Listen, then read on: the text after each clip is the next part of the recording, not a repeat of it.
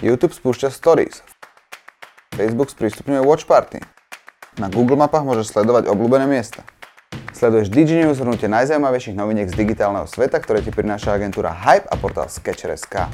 Aj teraz sme sa pre teba pokúsili vybrať 10 najzaujímavejších noviniek, ktoré sa udiali minulý mesiac v digitálnom svete.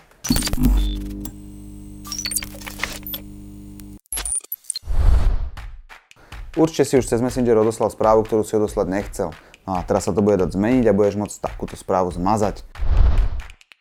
Facebook sprístupňuje Watch Party, čo je vlastne skupinové sledovanie live videí. Odteraz bude teda možné skupinovo sledovať nejaké live videá, keďže Facebook zistil, že majú až 8 krát viacej interakcií ako bežné videá.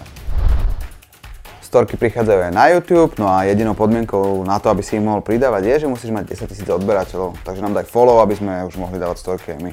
Potrebujeme mať 9800. Bá!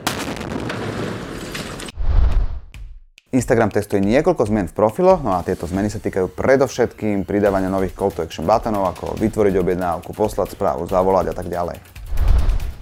Podľa prieskumu spoločnosti Quintly, ktorý bol realizovaný na viac ako 9 miliónov Instagram postov, zrástol priemerne počet followerov o 33%. No a ak chceš viacej sa dočítať o tomto prieskume, tak choď do nášho článku, link nájdeš dole pod týmto videom.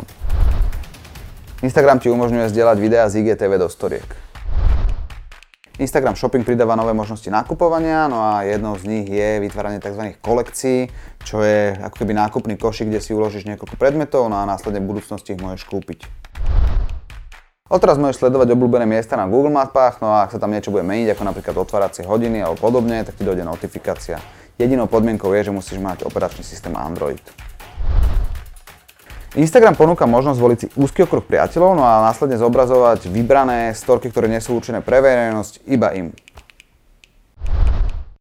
Keďže YouTube zistil, že dopozrenosť videí klesá vďaka midrolom, rozhodol sa znižiť ich frekvenciu. No ale namiesto toho ich presúva na začiatok a odteraz budete mať vlastne dve reklamy pred videom.